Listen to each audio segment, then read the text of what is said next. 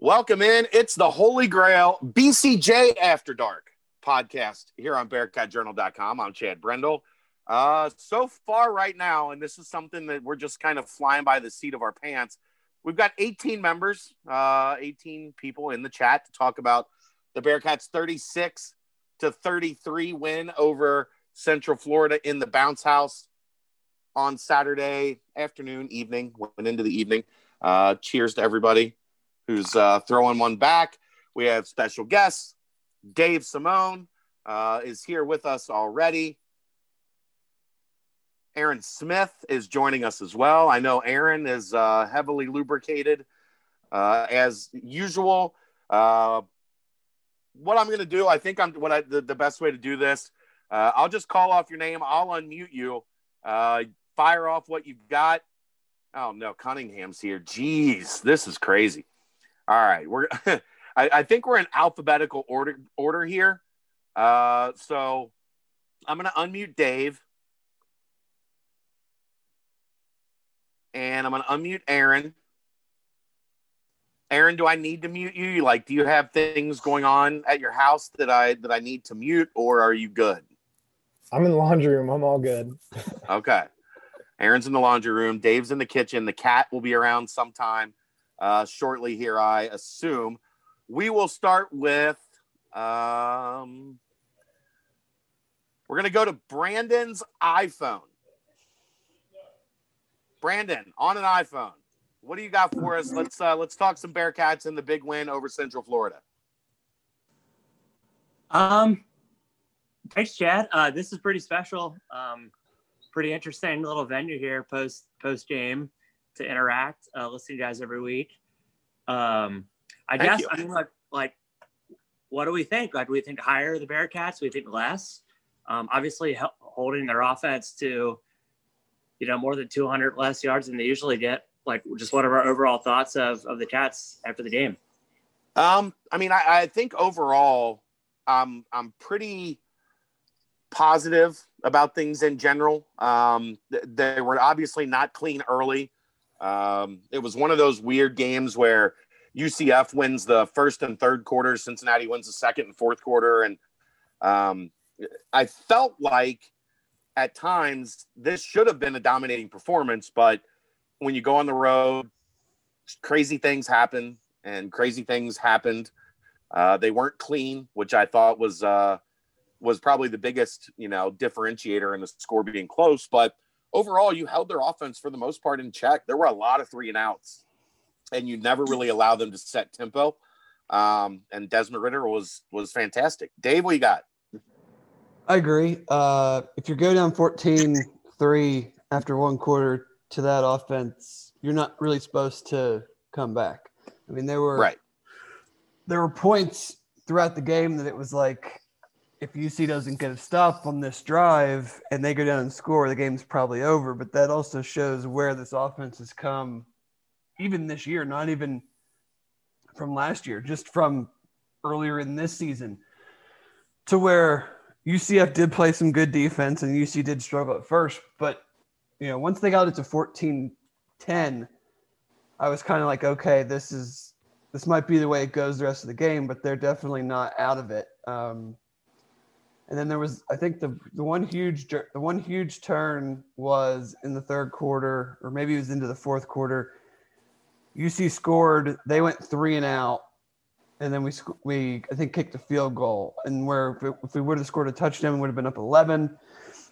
In, instead of four or something like maybe we kicked the field goal first, then scored the touchdown. But either way, it was kind of like you just you're not supposed to be able to withstand that so early in a game. Like usually you fold up and kind of cripple up and die, or they just keep it going. And this team has been resilient, you know, in the beginning of the year when they weren't playing great, and today on the road when they needed it. Aaron, for me, uh, it's all about third down. Um, all about really uh, just kind of completions.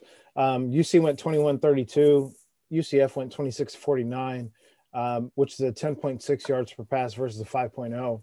Uh, that's that's really been the name of the game. Um, UC ended up with more rushing yards, which I didn't didn't seem possible early. Oh no, Aaron's internet's got him again.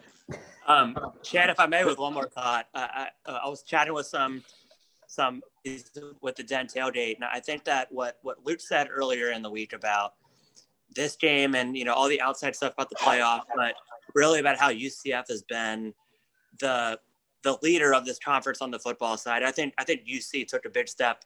Not I mean for the football side and saying for all sports like you know we're the ones that run the American Athletic Conference. I think that was a big step tonight.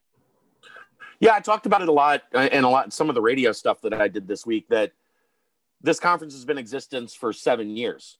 UCF has won four championships in the seven years, and three of those years they went undefeated in conference.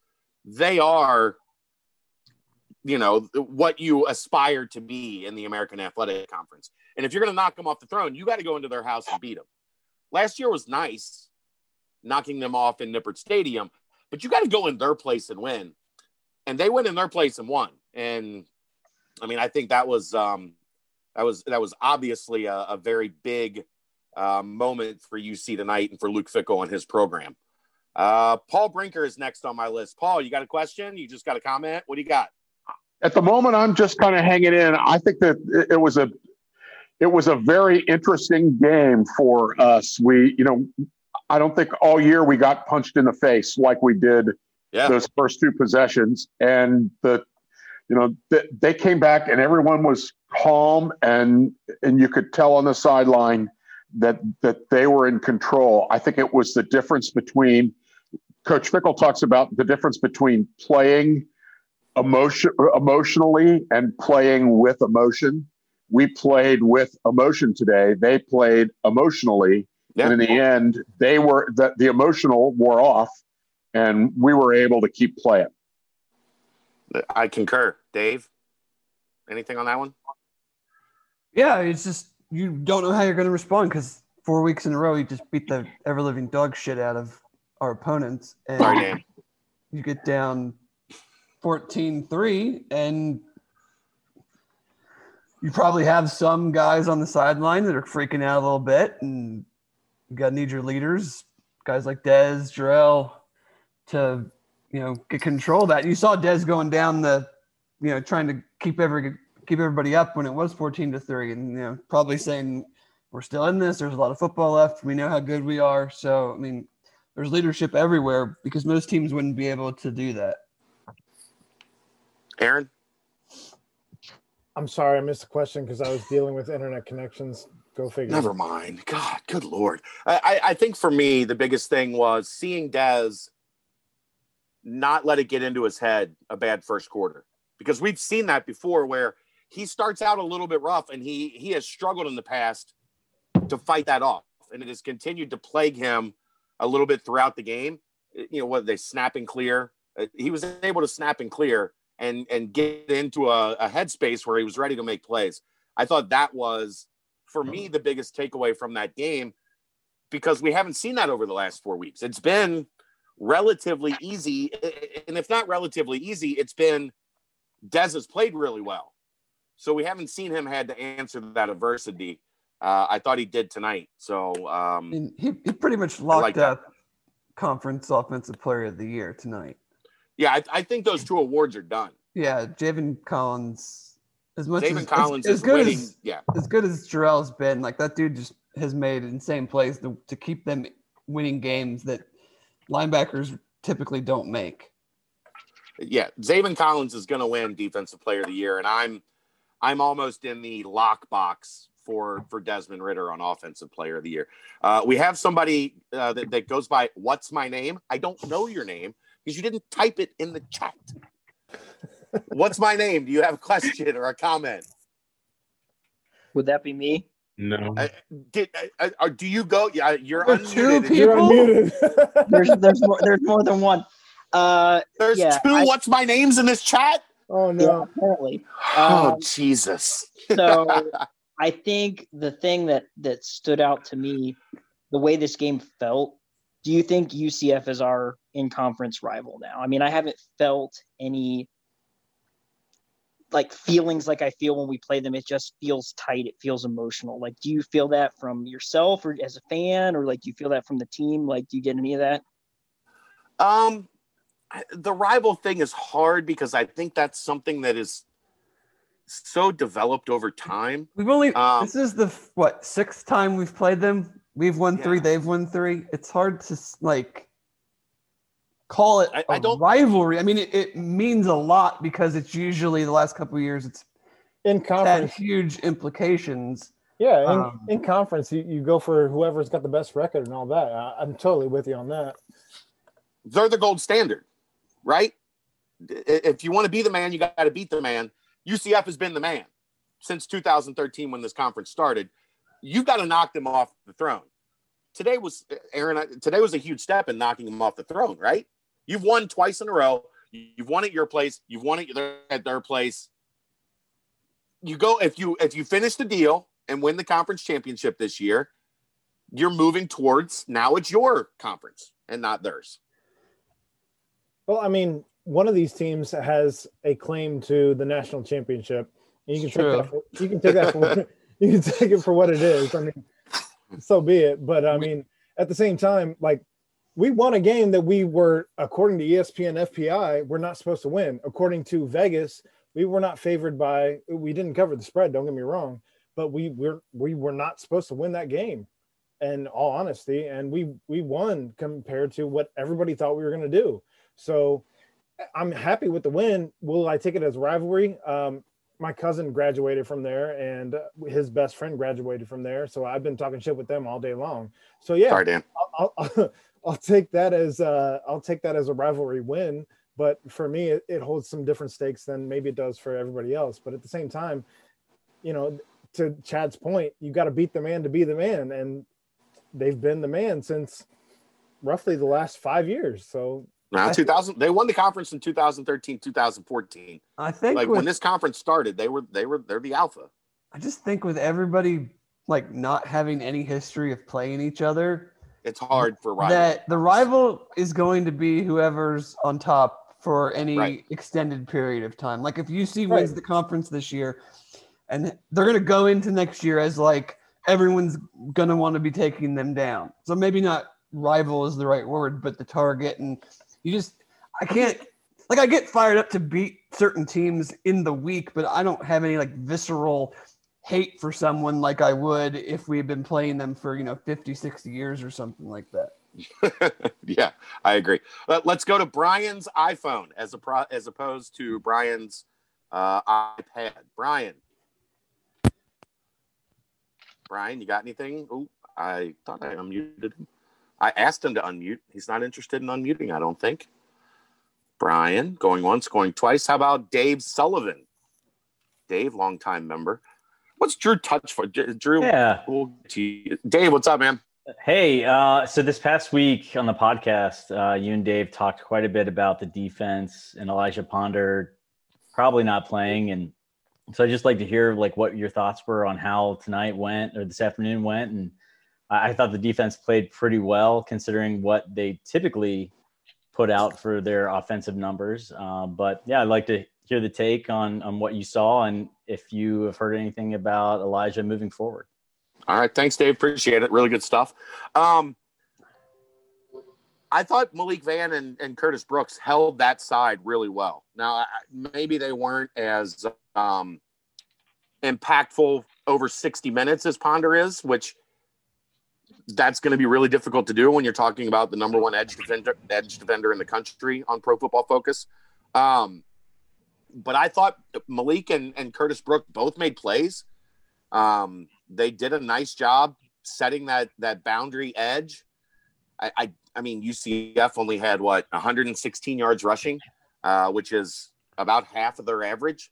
So I thought they were really good. That's where that's where the concern was, and Luke talked about it all week, and I think we talked about it as well, as much as possible. You had to see how they were against the run without Elijah Ponder, and I thought they were more than sufficient. Um, when I look at Temple and I look at Tulsa, I am not nearly as concerned about them being able to run the ball uh, as I was about UCF. As far as Ponder, um, I, I think, I mean, we're not we're not going to see him against Temple. There's no chance you run. There's no, they, there's no they point. got they got smoked today by ECU. There's no way you're going to see Elijah Ponder against Temple. I think target. I think it's a, it's probably a similar injury that we saw with Bruno. Bruno was back in four weeks. I think we could see Elijah back for the the the Tulsa game to end the season. If they beat Temple, they're locked into the AAC championship game. For sure, you will see him back uh, by the 19th for the, the were. title game. I think with, there's multiple teams with two losses, so I think if they lost to Temple and then I think they'd still Uh, have the tiebreaker though, because they beat all those teams. um okay, Uh, you you're more you're more dialed in. I mean, that. I heard haven't- I, on the on the looked at it post game. I thought I heard them talking about that they were in, um, like Dan and Jim and Mo. Because I mean, thinking about it, if they did happen to lose their next two games, they would still have the tiebreaker over every other team with two losses. Yeah, that's true. So they probably, yeah, that, that sounds fair. I haven't looked it up tonight. Um, so I would guess they probably are into that uh, AAC championship game already. And honestly, if they're already at that point, I, I don't know that I bring him back until we get to the AAC title game. Just, I, I'm sure he's going to want to come back if he can come back to play the final, the, the, final regular season game. But um, I think it's probably there's no point in playing him against Temple. It just doesn't make any sense. How about we got uh, this is going in alphabetical order. I'm going to go to the bottom here. Um, let's see who we got. Cunningham, do you want in? Do you want to talk, Cunningham? Todd, Todd, Todd, Todd, Todd, Todd, Todd, Todd. He posted a Hung up. question in the chat, Chad. I- I don't have time for the chat. He he posted a, a thing about uh, about beavers being all over the field. Oh, Beaver's He was. out- Beaver's Can you hear me? out- Yeah, there you All go. Todd, Todd, Todd, Todd, Todd. It's technology's not my thing, man. What's up? I Uh, yeah, I know. That's that's why I'm doing this and talking to you now. Um, I, I want to talk about the offensive line and how good they've been since Renfro, and they've made those two changes, and just how that solidified everything. that can't be ignored. The offense has just exploded since that's happened. What did we talk about at the beginning of the season as they were going through those struggles offensively the first three games? They were not doing a good job on the interior of that offensive line. Yep. It wasn't that they were doing a bad job, but they just weren't consistently good on the interior of that offensive line. One, Jake Renfro, uh, minus, uh, hard to talk about this with the last snap tonight, but Jake Renfro's snaps have been phenomenal through every game that he has played. Dylan O'Quinn, there, I mean, in talking to people around the program, there was a feeling that he was their best guard throughout the early part of all the, this this season. He just hadn't found his way into the rotation yet. He got an opportunity um, when COVID hit Jeremy Cooper and uh, Jakari Robinson, and those two guys. I talked to somebody. It was right after the SMU game, and the question was, "Are are you gonna, you know, it- are we gonna see the veterans return, or are you gonna stick with these two new guys?" They said, "Look, th- these two new guys graded out to the point that we'd be idiots to take them off the field after what they did against SMU." And they've made everybody look smart. I mean, There's been, I, I think, maybe what three, four times over the past five weeks that you've really noticed O'Quinn or Renfro in a negative way. Did anybody see the video I posted a little bit ago on on Renfro's uh, block on the Yeah. Dokes touchdown at the end of the game? He's a missile. I mean, that kid. And I promise, go look, go look at a picture of Jake Renfro, and tell me he is not Morgan James' illegitimate son that Morgan James fathered when he was like 11 years old. Which That's the that's the crazy part. There's an 11 year difference between Morgan James and Jake Renfro, but Jake Renfro has been awesome, and so has Dylan Dylan Quinn. which lineman which which lineman was it that was up in the ref's face? Well, he was on the goal line, but it- Renfro. on the on the Renfro. two On the point conversion. Two point conversion. Yeah. Renfro. Screaming, Like, like, screaming at him. Yeah, that's Renfro. I think uh, Fantastic. the interesting thing is like outside of I think O'Quinn had one a couple weeks. Like these guys don't commit any penalties. Yeah, I, I saw a snap infraction from Renfro last week, I think, or like a, a, a you know a false start. Right. But, But they've just been solid. They're like, there's no, you know, you, you replace two guys on your line, typically that are, you know, not really playing much, and there's timing issues, or you know, no, there's no free runners. Like they're not missing assignments. Nobody jumps offside when somebody on the defense yells their name. There were, there were certainly some penalties tonight, but none of those were really on the offensive line. Yeah, I mean the, those two have played clean. I mean that's all you can ask for. You, you're starting a redshirt sophomore and a true freshman at left guard and center. Like that's that's pretty major in in today's college football. So oh. both of those guys have been outstanding. Great question, Todd. As Thank a you. group, they really stepped up their play in the in the second half. I mean, in the first half, the UCF was getting good push, and in the second half, we owned that line of scrimmage.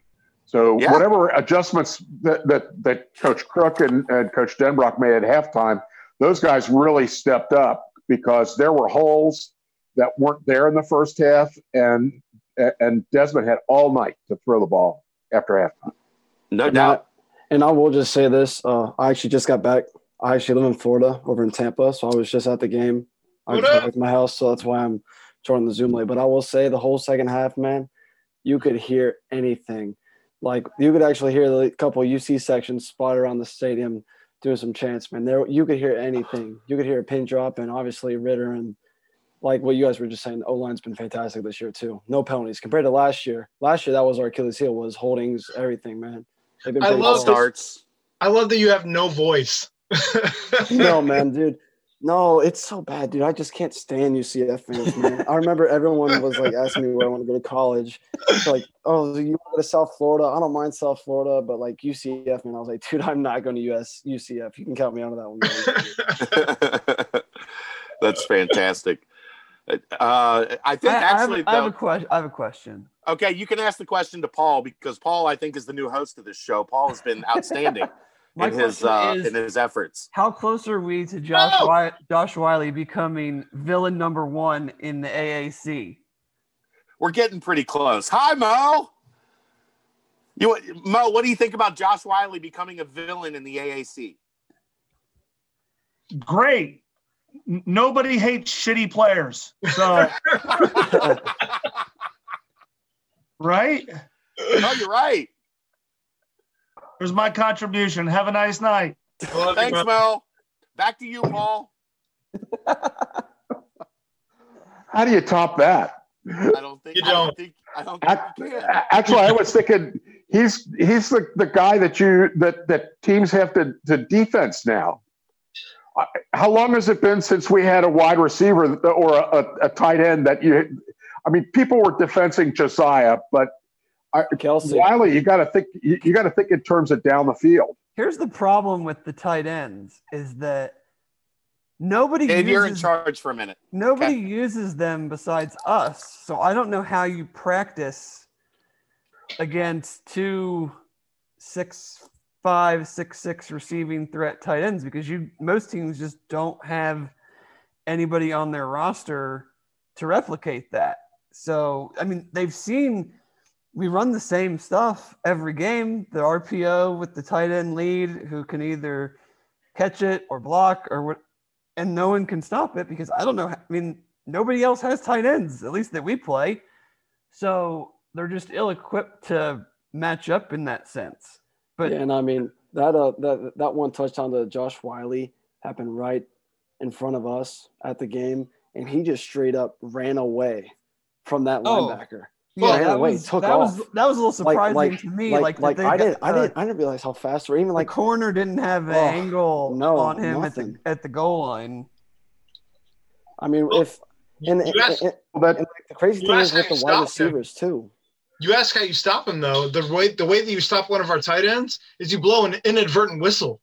Yeah, That's, was that Oh, one- you have how no- you stop one of our dude. tight ends. That was the most garbage thing I've ever seen in my entire life. Oh, Richie Grant and- was the happiest. and you know what it person on the was? fucking planet that they blew that whistle because if they hadn't, that play would have been all over the place of him getting dump trucked. The, the the the referee couldn't believe that Josh was able to stay in bounds. He was just he he thought for sure Whyle was going out, so he he blew it. He blew his whistle, and that that step over to stay in bounds was was just beautiful. And again, that that that inadvertent whistle and that same, I think Whyle's 28 yarder was the Yeah. same exact kind of play. And that was again right in front of us. And there's UC fans, UCF fans all around. And it's a clear touchdown. That total just total bullshit. And they're all like, oh, Sorry, I just can't stand It's a lot of sorry, Dan. Uh, Dan, don't Oh. listen to. Don't have Sam around if you listen to this podcast. Paul, How about- like Paul. This is Paul's show. I, It's- it's- like I know. Sam's, Sam's like a teenager now, isn't he? Like this is two years. Yeah. This is two years removed from from the the uh, you know inaugural. Sorry, Dan. I feel like We've moved on from sorry, Yeah. Dan. He's Ma- Sam's four, Sam's fourteen now, so he's out on on uh, being you don't think his protected friends curse his words. friends talk like this when there are no parents around. Don't give me that sort of freedom. I'm I'm scared of that sort of freedom. How about the play design of RPOs going to tight ends? How many? There's nobody else running that play. It's very hard. That's their bread and butter, and they run it perfectly. Got to give will give- Denbrock some credit there. yeah, I, Denbrock deserves a lot of credit there for that design. That is a design that they've been using. I mean, that was the Josiah Deguara play. Well, they've The- the- morphed it too now Yeah. to where, Alex especially Pierce today, ran they, it tonight. they, they tried Ethan to do it Wright a couple ran it times tonight where, like, Dez will start to run and then stop and throw. Yeah. Once the guy, once the corner of the safety commits to him, he'll stop and try, you know, to throw it around. And that was that was on, um, I think, on Lenny's drop. yeah, that the Lenny kind drop of- was awesome. It's kind of like that. He just went to run and then threw it around, kind of around the guy. If Well- he if if he would have caught that ball, that would have been a touchdown. By the way, just in case you guys couldn't. There was tell by the nobody around. television. There was No, nobody There was no one for 20 yards either way. Check- We had a we had a couple plays like that. Dez kept Dez handed one off Yeah, on that a on a on third short- down. third down, third and short at the beginning. That if he'd have kept, he might have scored on that too. And on a Jerome Ford's drop where we Yep. actually got the roughing Yeah. the passer penalty, that would have been a huge play too, but he dropped it as well. So it's whatever. But we Well, got the penalty. Going going back to the tight end talk, I know Chad, you've sat in on uh, multiple episodes of uh, the Bearcat Bounce podcast where I've, All of them, in fact. all of them. I mean, I've been begging, Baby, babysitting. I've been begging. Get out of here, man! I've been begging for them to throw the ball to the tight end more, begging for them to throw to the tight end more. And They did today. Today they finally did, and it was great to see. It was great to see Lenny Taylor get multiple hits. It was great to see Josh Whyle get multiple hits, even with the inadvertent whistle. So yeah, I mean, it was it was finally like a, a thing where we're like, oh, we are tight end you. It's nice to have that problem when you have like multiple passing game weapons that you're like throw it to this guy more, and you're like, oh, we gotta throw it to this guy because they're good too. Yeah, and like uh, it's the it's the I first thought the best tight end RPO of the night though was the one that Dez didn't throw. Yep. They because there were a couple of times when UCF actually actually defensed that play really well, and the second one, which I think was in the fourth quarter, Des was getting ready to throw it, and and the uh, that that safety from UCF was right there, and he pulled it down and ran, and and that was that was just beautiful because it was he was getting ready to throw it, and he and he saw him, and it was like an instant adjustment. The, the the beautiful thing about those instant adjustments are how quickly the tight ends turn to block. How quickly they recognize because that has sprung Des for those runs a lot of those times. Maybe not on that particular play because they had the safety from UCF so uh, sucked out of that was- vacuum.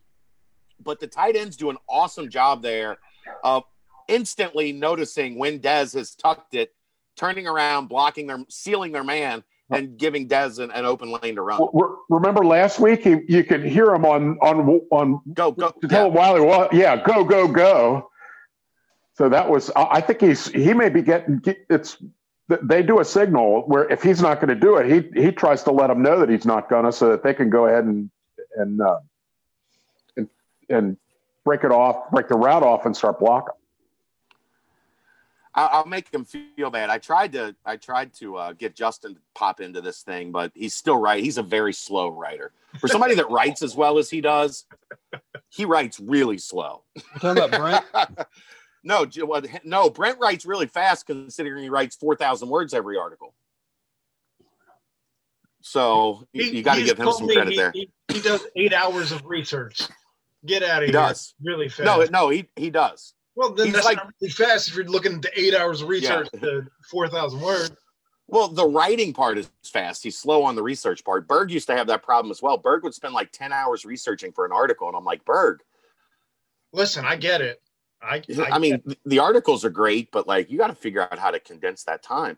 Anybody else has a question, just unmute yourself and start talking if you have questions Yeah, here we're at this point. off the rails here. Yeah, this this has been this has been way way better than I expected it to be actually. You got a There question you fire go. away. I got one, Chad. All right, Uh, sounds good. You're talking to Paul. Paul's running this show.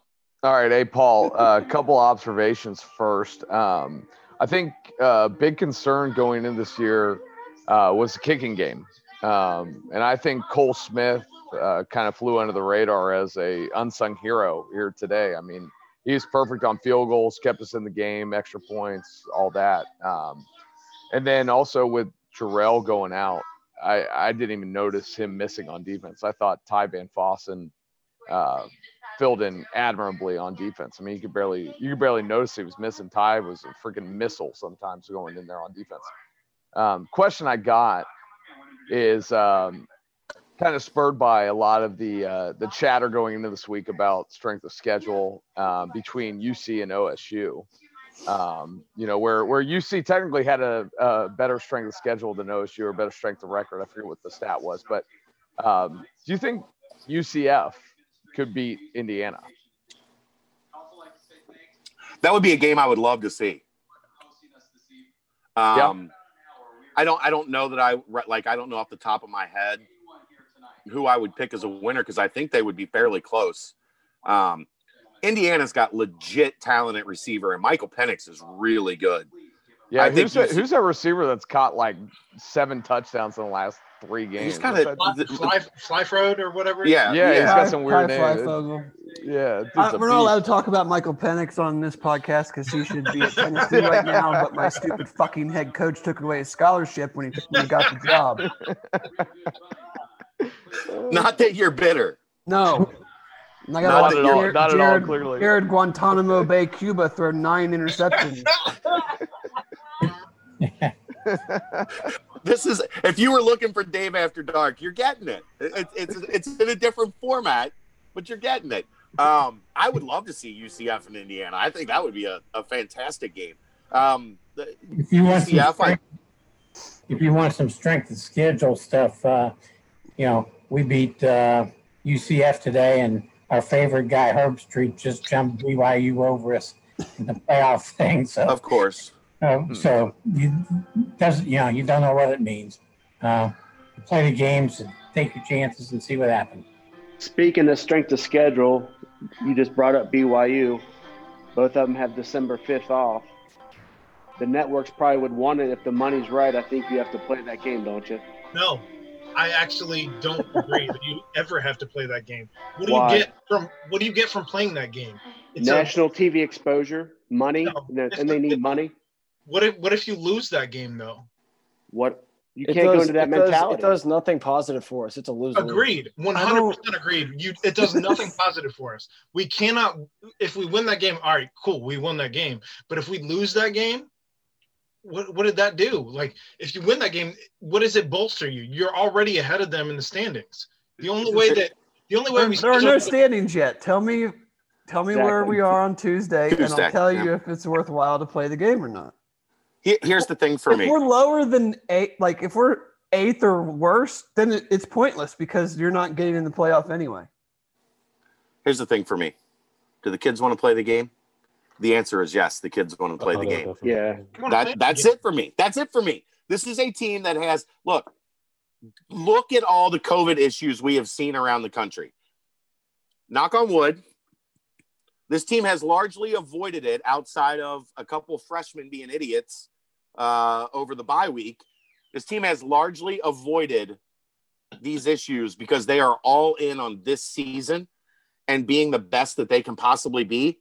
If you can make the game happen on December 5th and the kids want to play the game, play the fucking game. Based on the That's way where I'm at. Based on the way Temple's going, we might not get to play them next week, and then that game gets moved to December fifth. Yeah, that's possible, but that's why I said if it's possible to play the game, I play the game. I don't want that game, man. Why? Uh, so I have a question. It's and not that somebody I'm posted- scared. I'm just. I, it, what does it do? Like BYU again, is a national name. again, if we're already over them though in the national rankings, for what? You're Like, still gonna have you're still gonna have the argument BYU Cincinnati. You squash that argument when you beat For? BYU. For who? The national pundits, which matter. Hey, Aaron, say say we say we come out fifth at the end of the year, Okay. and we're lacking a win over a top ten team, and BYU's right there. We schedule them. You saying no? Who if they put beat? That's even relevant though.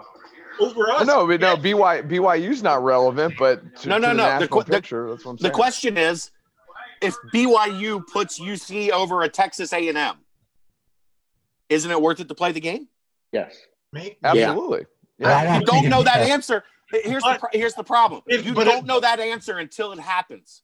You don't know that answer until it happens. if Tulsa's still ranked and we beat Tulsa at the end of the season, Nobody gives a shit about Tulsa. if Yeah, it's we're- our 3rd we're- if we're it's our third ranked fuck win and we also beat who we have to beat for the conference championship, I see. He, That's fine. Let's- You mute. That's fine. Get out of here.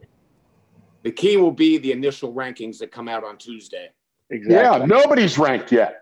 Yeah, Yeah, nobody's that's ranked that's yet. ultimately what it comes down to. If you're in striking distance on Tuesday, Yes. play the game. Schedule the game. Play the game. Let's go. Let's go. Yep. And Luke Let's and go. Luke and Luke didn't say no today again Exactly. in the in the press conference. It was once And- again, like you said, Chad. He didn't he didn't poo poo it. He said like, well, we'll see what happens. Think about all the hype that'll be around that game. You're going to Yeah. have game day there Listen. probably, and what it's going to do to recruiting and just it's going to explode. UC's in a really good spot right now, and this is going to add rocket fuel to that.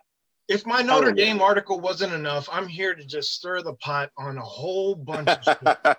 So here we go. That's why I brought you on. I'm okay with that. Yes.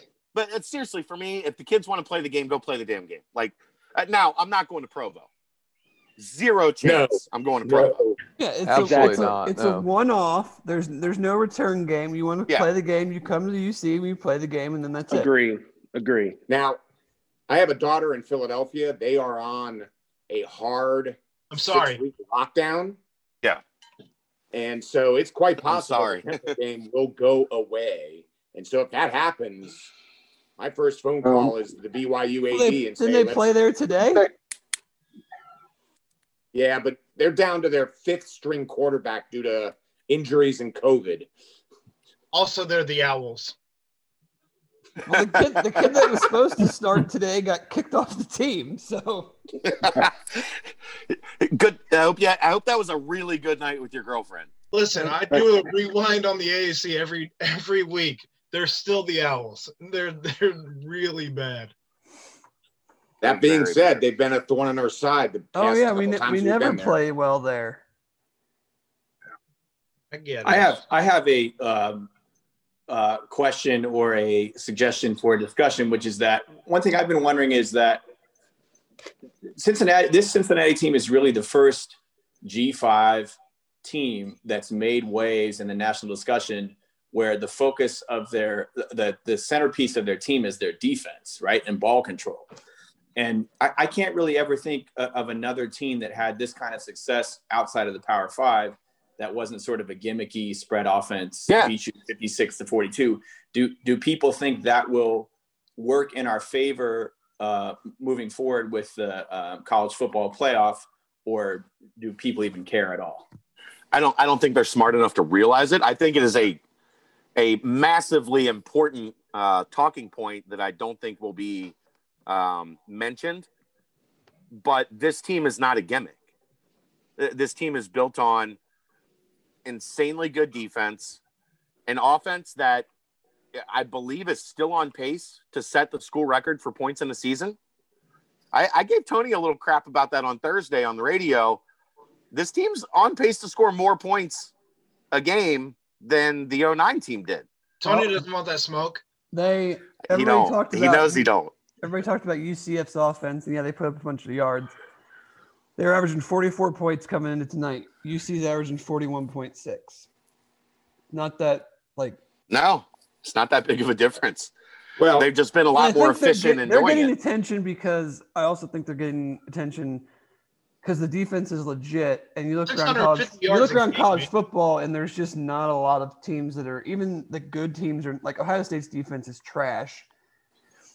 Like Georgia's defense is really good. Their offense is atrocious. Don't you slander West Side Jesus like that. He's not there. He's their defensive coordinator. He is. I thought he was still with the Titans. No. Oh, he went. Well, He's- the DBs getting are paid a lot terrible, so that tells you No, he you know. He's their co DC. Yeah. So I think they're That's getting. where. That's why they tried to hire Marcus. That's why Vrabel tried to hire Freeman to Tennessee Yeah. because Kerry left. I think they're just getting recognition because it's like a full. It's a last year. The def- really last year the defense was really good, and the and the offense was the UC offense just wasn't very good, and so you never felt like you know if the defense even has a semi off day, you're not going to win. Um, they obviously figured out ways to win some ridiculous games last year when the offense was terrible, but now no yawning over there, by the way. I saw that. You know as close to i mean they really are a complete team and they have one unit that is you know ridiculously good regardless of who they're playing and and, and i think tonight will take anybody that was like yeah but and is like listen you know they get they gave up 33 points but you know seven of that started at the 22 yard line. So you can't take that away but the defense as a whole drive in drive out played pretty damn good They did their job. I Well, I think, think- they uh, have gotten a lot of national publicity for the simple reason that Fickell didn't leave and he turned down Michigan State. And suddenly, all of a sudden, people are saying, here's a guy who wants to maybe build a program, has some validity, some honesty. And when you start talking, he always says it starts with the two lines. And if you look at what we have stockpiled in the undergraduate parts and the freshmen, sophomores, and indoor recruiting, I think they can't help but look at that in a pretty immensely positive way. Well, here's the thing, Doc, and good to see you. Hi. It's been a while. I missed you. Um, there's a lot more talent on this roster that is not on the field yet than than the national media realizes. Yep. I mean, I, I've been really impressed with Justin Wodtly. I've seen some stuff from Dominique Perry inside that really has me thinking he could be a guy that's a factor down the road. Um, I do think they're probably gonna gonna need an edge guy, uh, similar to Myjai, one of those long, you know, active edge defenders that they that that are they're the unicorns. They're what are really hard to find in college football. Finding a guy like Myjai, if it was easy, everybody would have one. Um, it was funny. I did. We can talk about it. The coaches can't talk about it, but I can talk about it. I was asking some people about Jowon Briggs, the the UVA transfer from Walnut Hills, who was a top 75 recruit.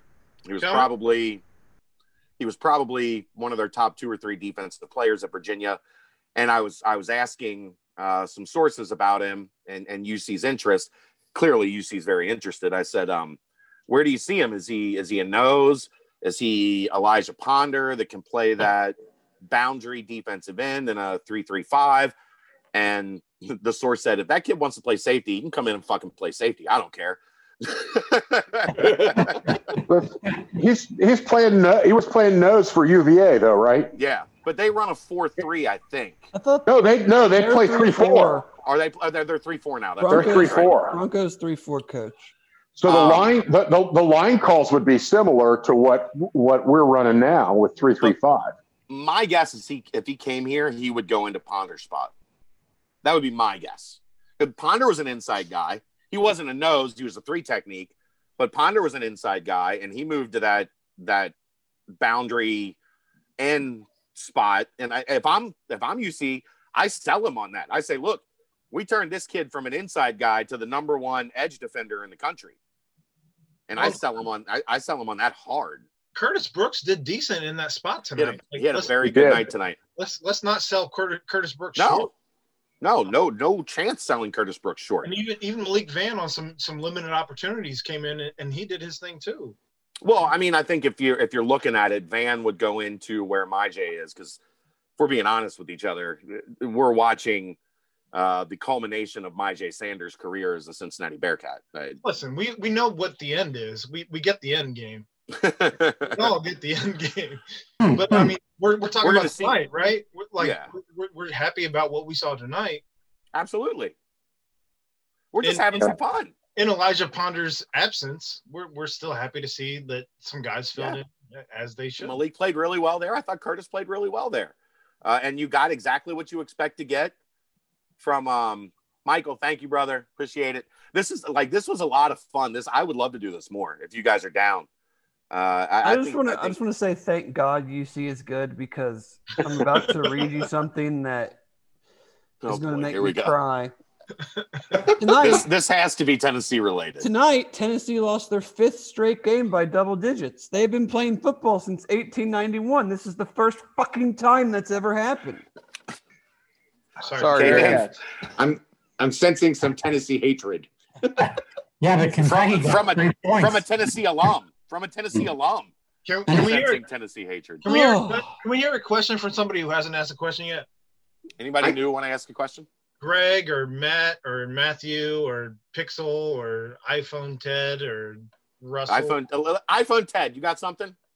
Any defenses you're worried about coming up? Temple usually was beastly They're on bad. defense, right? I mean, Any worried about defenses you're worried about? You're Any about other Tulsa. teams? Zaven Collins is a monster. Like that kid, if I'm drafting in the top 10 of the NFL draft, I take him. He's the number one rated defender in, P, uh, in PFF. And a lot of times, because of the analytics of PFF, people don't understand. So they look at, like, they will look at uh, number one edge defender in the in, in the NCAA, and they see Elijah Ponder. Then they go look at Elijah Ponder's stats, and they go, "Eh, that guy's the best guy." Well, yeah, because of what he does that that isn't in the stat book. You go look at Zaven Collins. Holy crap, man! I've watched a bunch of Tulsa just from the time slots they've been in. That guy makes game changing plays. I mean, it, it- for me, it goes back to um, Wiggins in 2018, where he made all those end of game like splash plays. Collins does that for four quarters, man. I, I that guy terrifies you. The important thing is, is he does it for four quarters. He's the guy Yeah. that keeps them in the game till the rest Yeah. of the team wakes up. They No. might be under 500 if, if he wasn't on their team. Oh yeah, They, they should have He's three really good. with him on their team. That yeah, he's Temple- he's so Temple had that linebacker a few years ago. yeah. That was crazy good. Temple had Very similar. All, all their guy with the goofy long last name. well, um, Van- Roche, Roche like transferred to Miami. no, they're talking about before that. The I know, but I'm just saying, like all their yeah. good, all their really good defensive guys from the last couple of years are gone. They're not good on defense or offense. well, they're, they're on the they're on the field so much right now. It doesn't matter. By the fourth quarter, they're dead. Yeah, their offense is terrible. Yeah. Anybody else? Questions? I got one, Chet. All right, This is Matt. Uh, what do you think about this secondary and how is it is it better than was it 06 or 08 when you guys always compare it? Do you think Um, 08 is generally the comparison because you had Mickens and D'Lo, uh, Brandon Underwood, and I forget who stepped. Dave will probably correct me here. Who stepped in for Haruki when Haruki when Haruki graduated? Aaron Webster, I Um, think. Yeah, Aaron Webster. That was that has been the gold standard because this one uh, expands to five at least. You know, expands to at least adding Bush as a starter, and then you have an all-conference guy and in Javon Hicks who's you know fighting to get on the field. I I, I think everybody's going to absolutely love Brian Cook next year. Uh, There's, there's just- just there's way more depth in this in this group. And Yeah, they're just as good at the top. They're just as good with with Sauce and Coby and Arquon and then probably better at safety than Aaron Webster and, and Underwood with with Smiley and um, Delo, uh, D, uh, Defoe.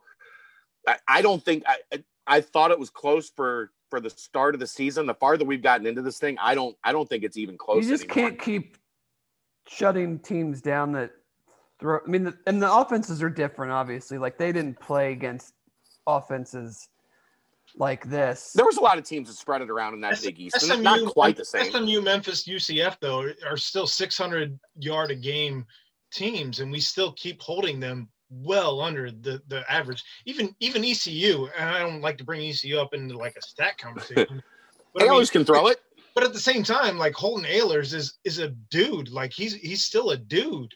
Like in Houston, like we've we've held everybody to well under the average, and they're doing the damn thing every week.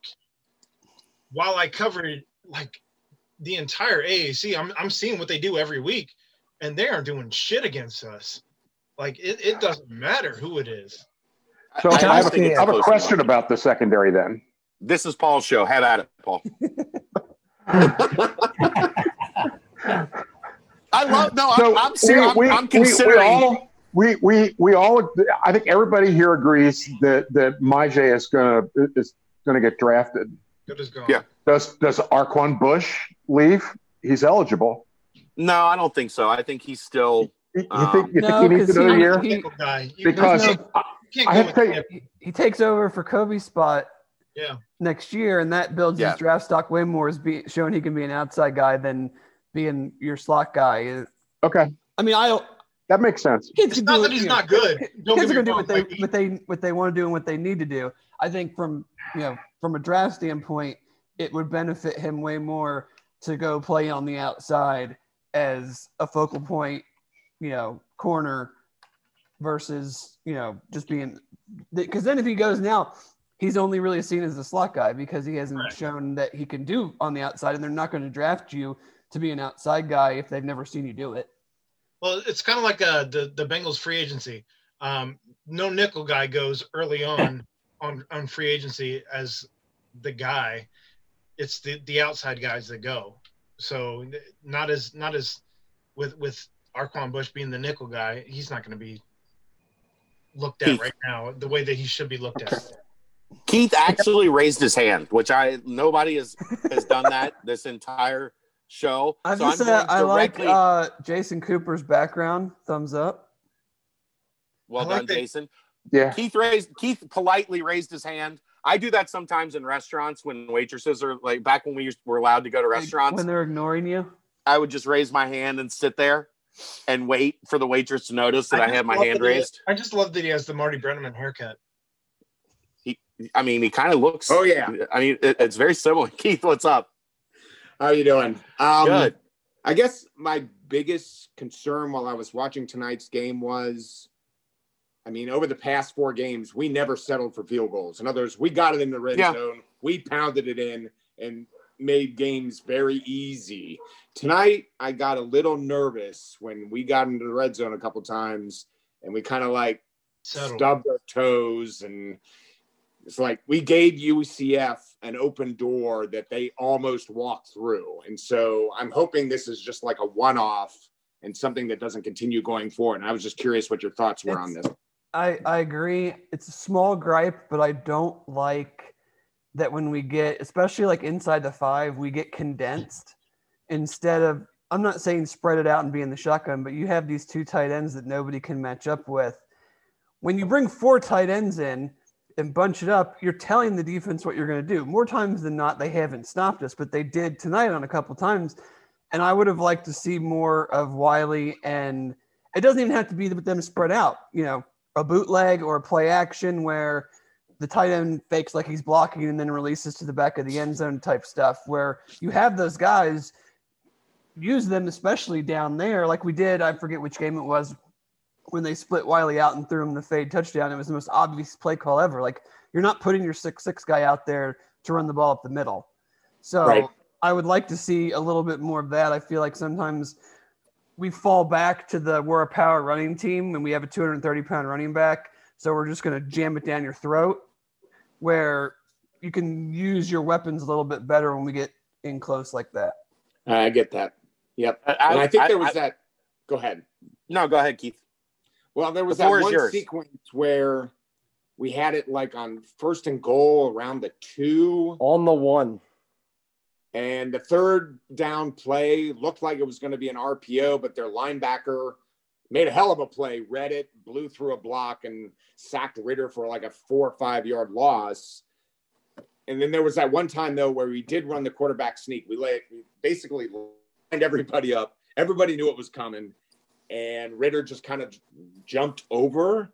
And I'm just surprised to see that not just UC, but a lot of teams just don't line up and say you need a half a yard.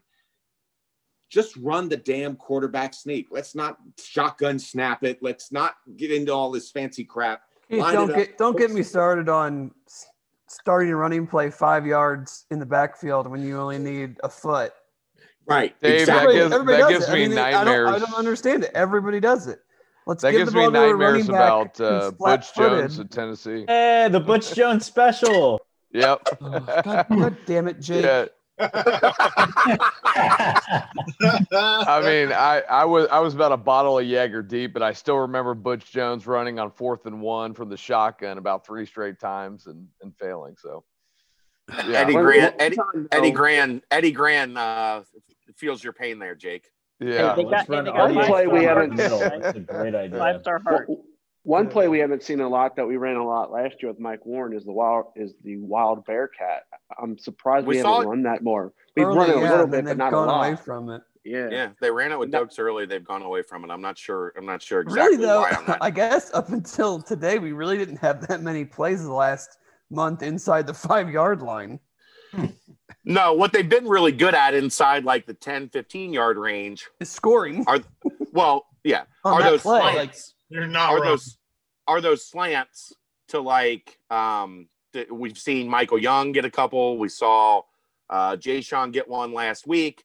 Um they've been really good outside uh making those quick plays, but you don't get a lot of opportunity for that when you're at the one, when you're at the two.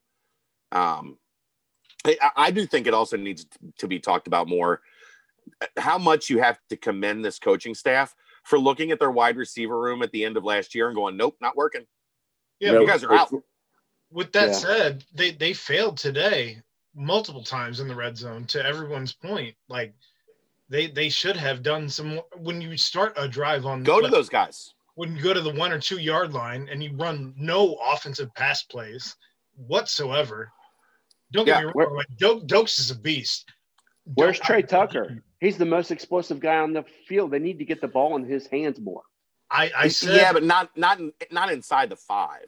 No, I'm just saying in no. general. In general. I've Yeah, said I on our- agree. I've said on our podcast that you know Trey Tucker does one thing every game where you're like, how the hell did you do that? But he didn't do that this week. You know what? You know what's he had awesome? a, he had like a thirty yard catch, didn't he? That wasn't yeah, like yeah. that wasn't a how the hell did you do that though? No, no, it wasn't crazy, but they they didn't run the typical end around play that they usually run once or twice a week for. Every You know what? every week prior Yeah. to this week, he's done one thing every week where I'm like, how the hell did you actually do this, you small little midget man? And this, the route was nice though. this was not that week. Unfortunately, here's here's what's beautiful. Last year, I don't think there was anybody really outside of maybe Pierce, uh, you know, and Deguara that we were saying you need to get them the ball more. Now we're saying you've got to get Jordan Jones the ball more. Whyle. You've got to get Michael Young the ball more. You've got to get Alec Pierce the ball more. You've got to get Trey Tucker the ball more. You got to get Jerome Ford the ball more. You got to get Lenny and and Josh the ball more. Like that's a pretty damn good problem to have. And that was the point. Like initially, to go from where it was last year, when we didn't want to give anybody the ball in those situations, to this year where it's like, well, we've got eight guys, we got to get the ball more.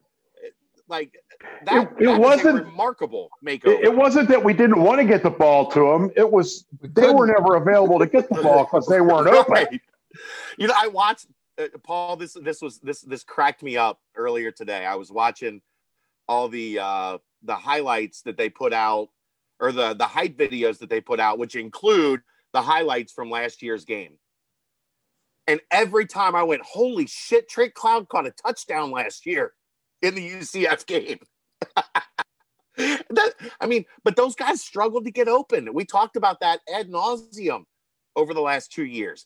And, you know, my feelings on that have been um, completely clear. There's nobody that mailed it in more than Joker Phillips did when he took a job here.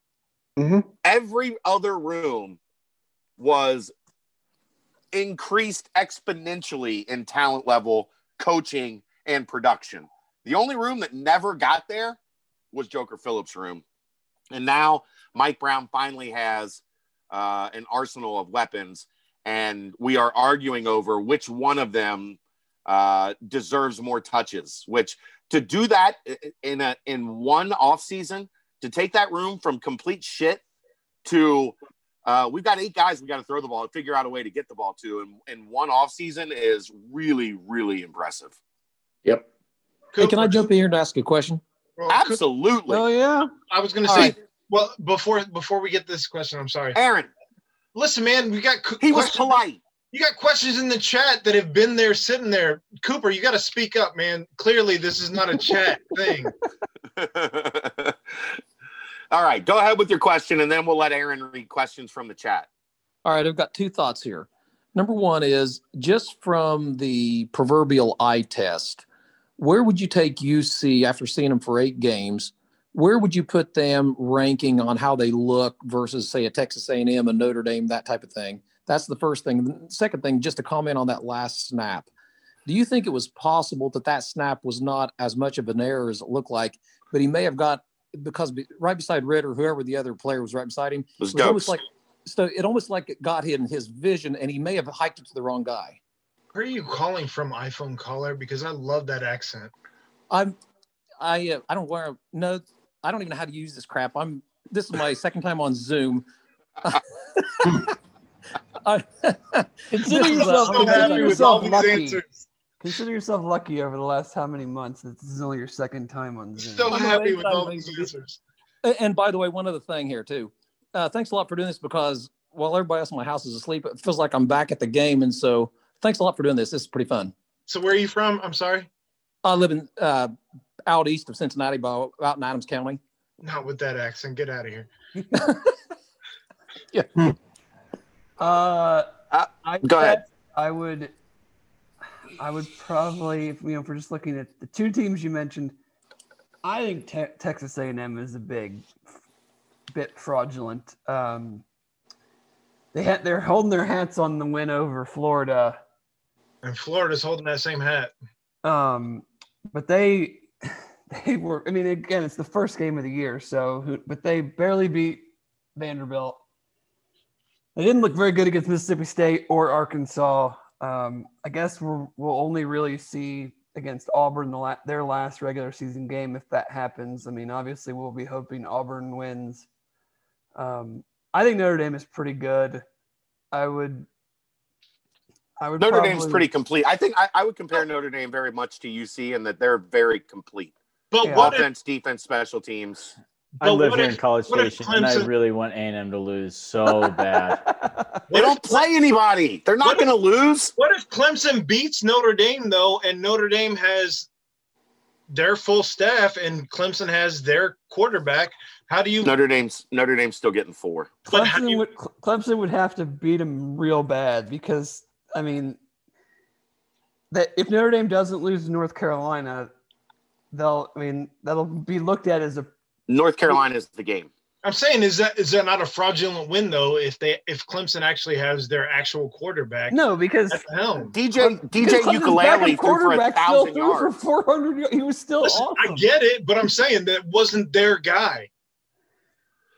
Yeah, but if he played like crap, I mean, you might as well cuss. If you played like shit, uh, you know, it, it it doesn't. You know, then what you can say they So- missed so- Trevor Lawrence. So tra- say Trevor Lawrence goes for 700 yards, is that not different? And it's a No, but 700 is a lot of yards, so yeah, I that'd get be, it. that'd be different. I, under, I understand. I mean, I'm I'm saying like, what if you go for something crazy against against Notre Dame? Is that not different? Let's just cut the shit. A one-loss Notre Dame team is not getting left out of the playoffs. I know. a one-loss Notre Dame team with a win over Clemson. They're not Exactly. getting left out. Like it's not happening. It, I I get your point, but if if if DJ was bad, then you have an argument for Trevor Lawrence making the difference. I I, I don't think that that's the case. Um, let's let's start to wind it down here. Anybody any more questions? Keith, is your hand still up, or, or you just have not erased your hand? go to up? Coop. He already put the questions in the chat. Then read the damn question, Aaron. They're in the chat, man. I gotta go to the chat. Unless you want to say them, Coop. Are you okay? You're the moderator. You got to read the chat, Mr. Moderator. trying to figure out how to get to the chat. Yeah, you're the Uh, one that talked about the chat. I'm not in the chat because I don't know how Was, to get was the Young chat. banged up? Didn't see him much. Is Tucker going to take over the punt returns?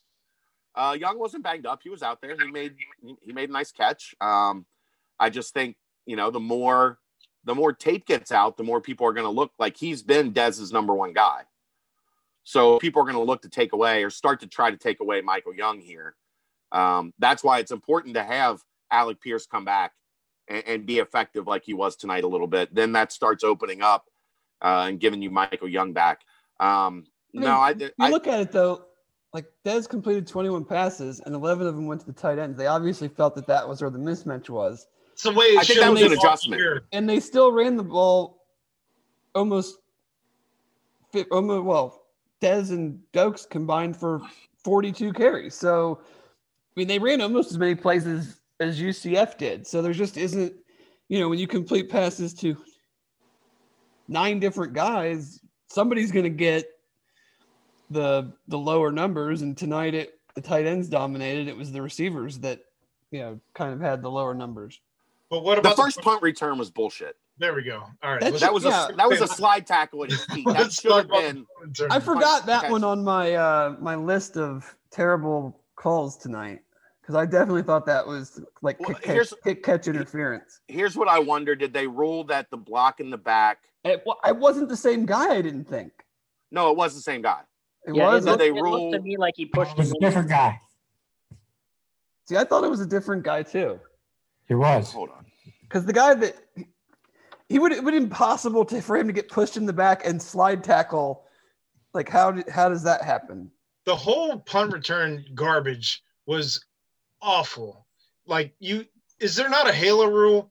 Did I make this They're, up? sp- That they're supposed to be when you The- the- fair, when you call for a fair catch. Supposed to be one yard One yard. around you. that when dude you was call for certainly not without one yard. Because if that know- was, if that's the play, then you do that every game. Why why isn't everybody doing this? And why wouldn't everybody take this as a, a staple to I guess because They're didn't. people. I don't know if they have. You have to make contact because you always see the guys like run down there and stand right next to the guy when he calls a fair catch. They don't call it when they should. Probably. He didn't make and quite a- contact. He didn't make contact with him, so that's No, probably he why they didn't. call it. but it was it should have been punt catch interference the second one i'm not giving up on ryan montgomery for a bad night Well, Nice. and Luke Fickell clearly didn't give up on him, and and granted, like it didn't play out horribly, but I'm, I'm still nervous. You will not catch me saying I'm not nervous about going forward with that. Yeah, but Because before he had a bad tonight, night? he was solid. Yeah, Yeah. yeah. He was Yeah, solid before tonight. Everybody has a bad game. I'm still nervous. Don't get me wrong. Like I'm, I'm not saying sell the guy out, but I'm still nervous. I think that's exactly what you're saying.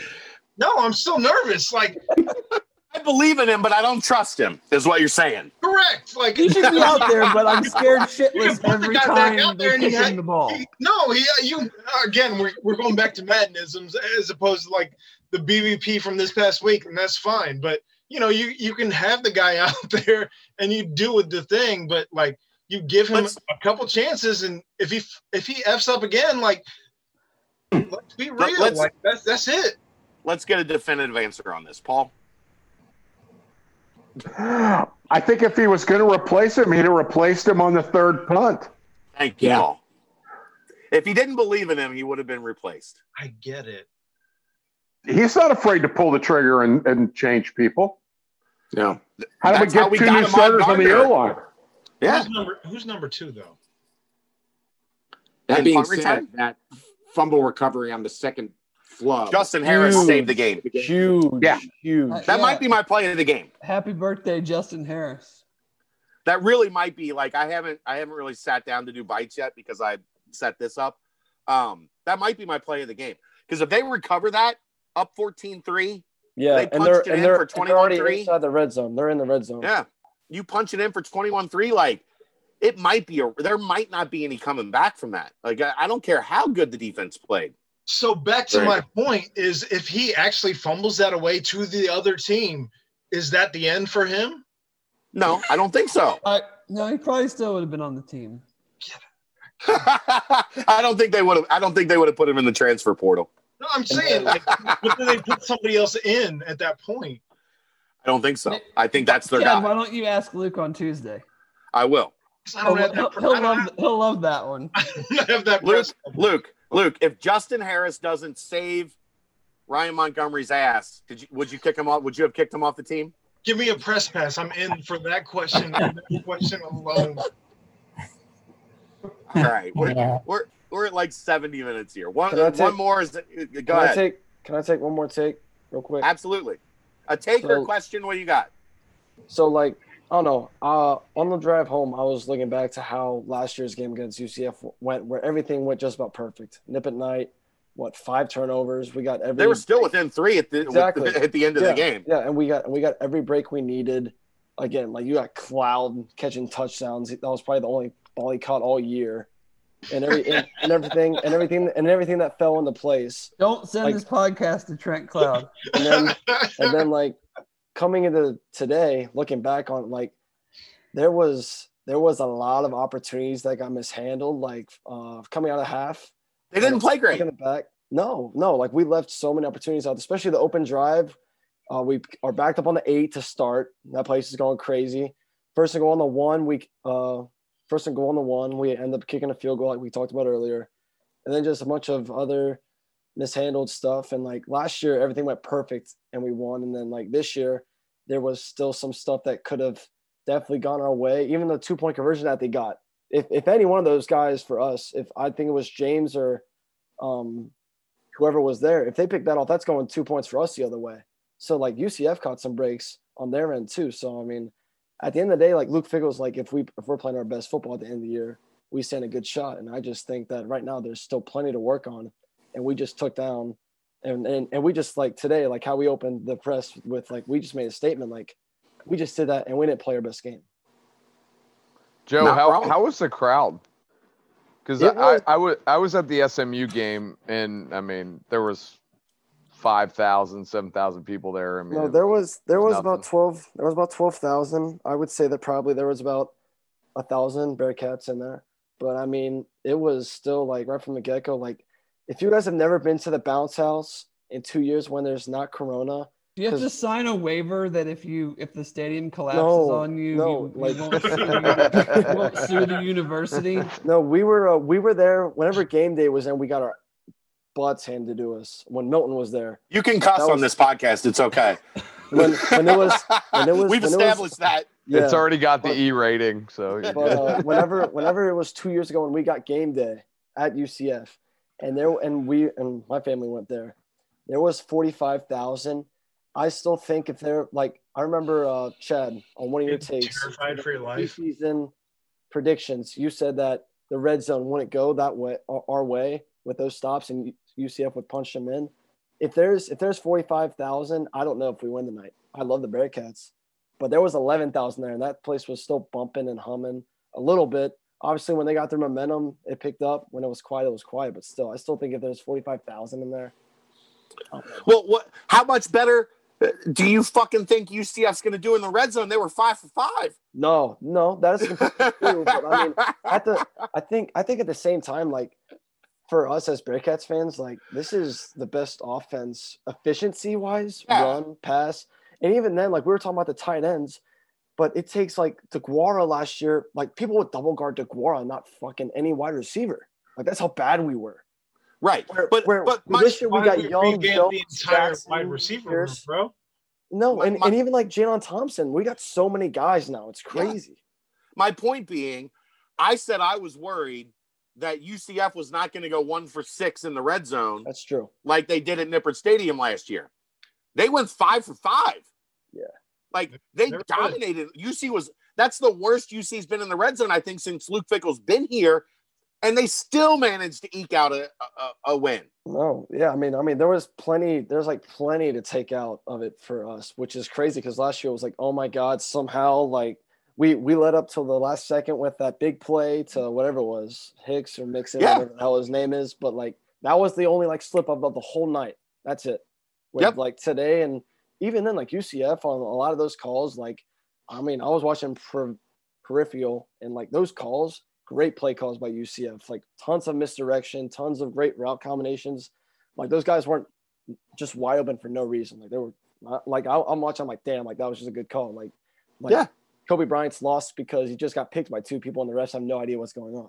So I think we got to talk uh, about how we ended the game too. We got the ball with four minutes and thirty some seconds to go, and we basically Ran it right down the their game throat, out. ran the clock out. Ran, What about- ran what the about- clock what out about and then sliding not there? scoring? And I Grown love ass what about man Doak sliding?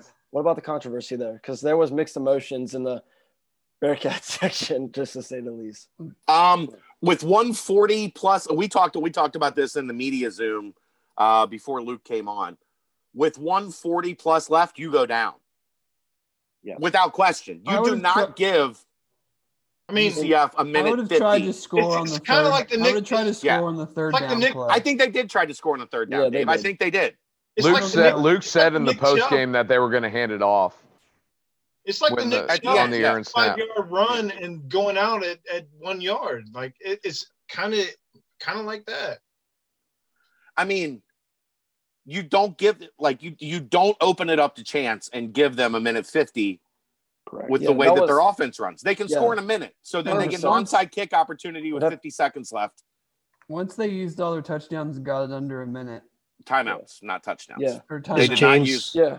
And again, they again, did not and- use and all I their touchdowns. And again, and I think if that fourth down snap is a good snap, we don't even question it. But the fact that Yeah. Mr. Mr. Renfro sent every Cincy fan into a heart attack I was just, like, minute away from a going, hospital like- room was ridiculous. Just thinking about it in the sense of like they have all the big guys in there, and if something goofy would have happened, there's no chance they would have caught. No, it was it was it was a scoop and score. No question. That would've- No that would've like- question. That would have been like Auburn, Alabama, Iron Bowl. Like there's no athletes out there. He's the gone. only thing I'll the only thing I'll say on, on the other end of that is you you why not score? Why not? Because you're giving them a minute 50 But you're up to yeah, score. you're up by nine. They, man. they can score. Look, hey, let me ask you this, Aaron. Let me ask you this, Aaron. Go ahead. The the 2009 Cincinnati Bearcats. Would you have given them a minute 50 down two scores? I don't know. Ask Pitt. But this isn't the 2009 Bearcats. This no, is- they they they were on pace to be the, the most prolific offense in the history of NCAA football. I'm just saying, man. You go up 10 points and you just let it rest on that. No, you you- what you do exactly what they did, but you don't fuck up and you score at the end, right? You score with 15 seconds left to go up 10. I would, I would With a minute 50 left, you do not give UCF the ball under any circumstances. No way. No Yeah. fucking way. I would have score on the third I- down, I and swear to all this is over. Agreed. Yeah. When UCF took over, I would have rather had the extra score than UCF taking over with one second left on an extra second that was just gifted to UCF. On the five yard line, Aaron? Why? Why not, just, What you- why not just take what what are they going to do for the five yard line? You just saw Aaron, it. Because it's have you been Aaron, you been- you're Aaron- wrong. Just admit you're wrong and give it up. Aaron, do your laundry and go. Die on this hill.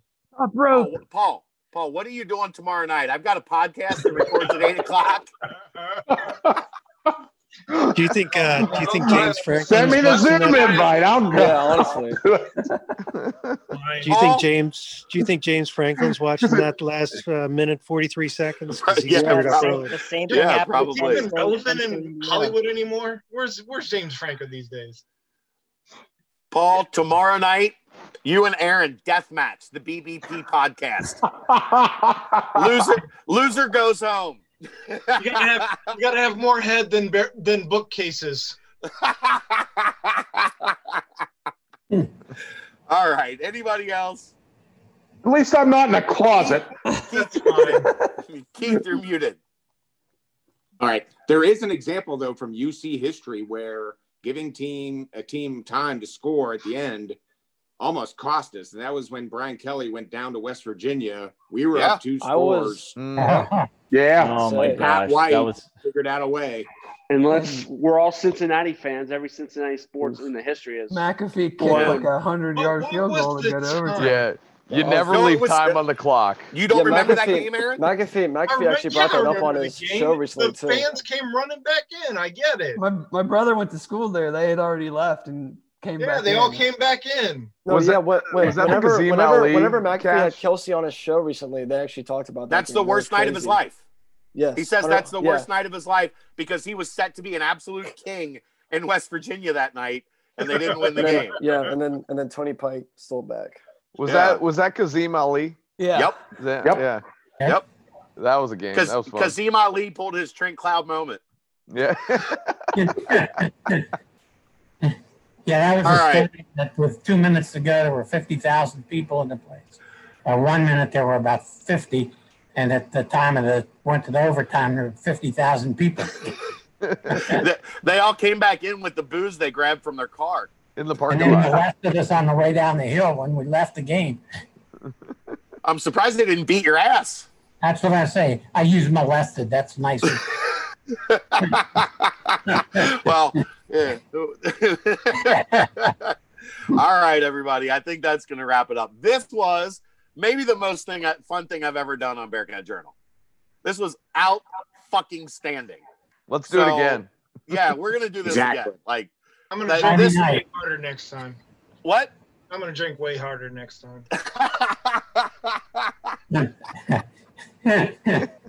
Awesome. I fucking love it.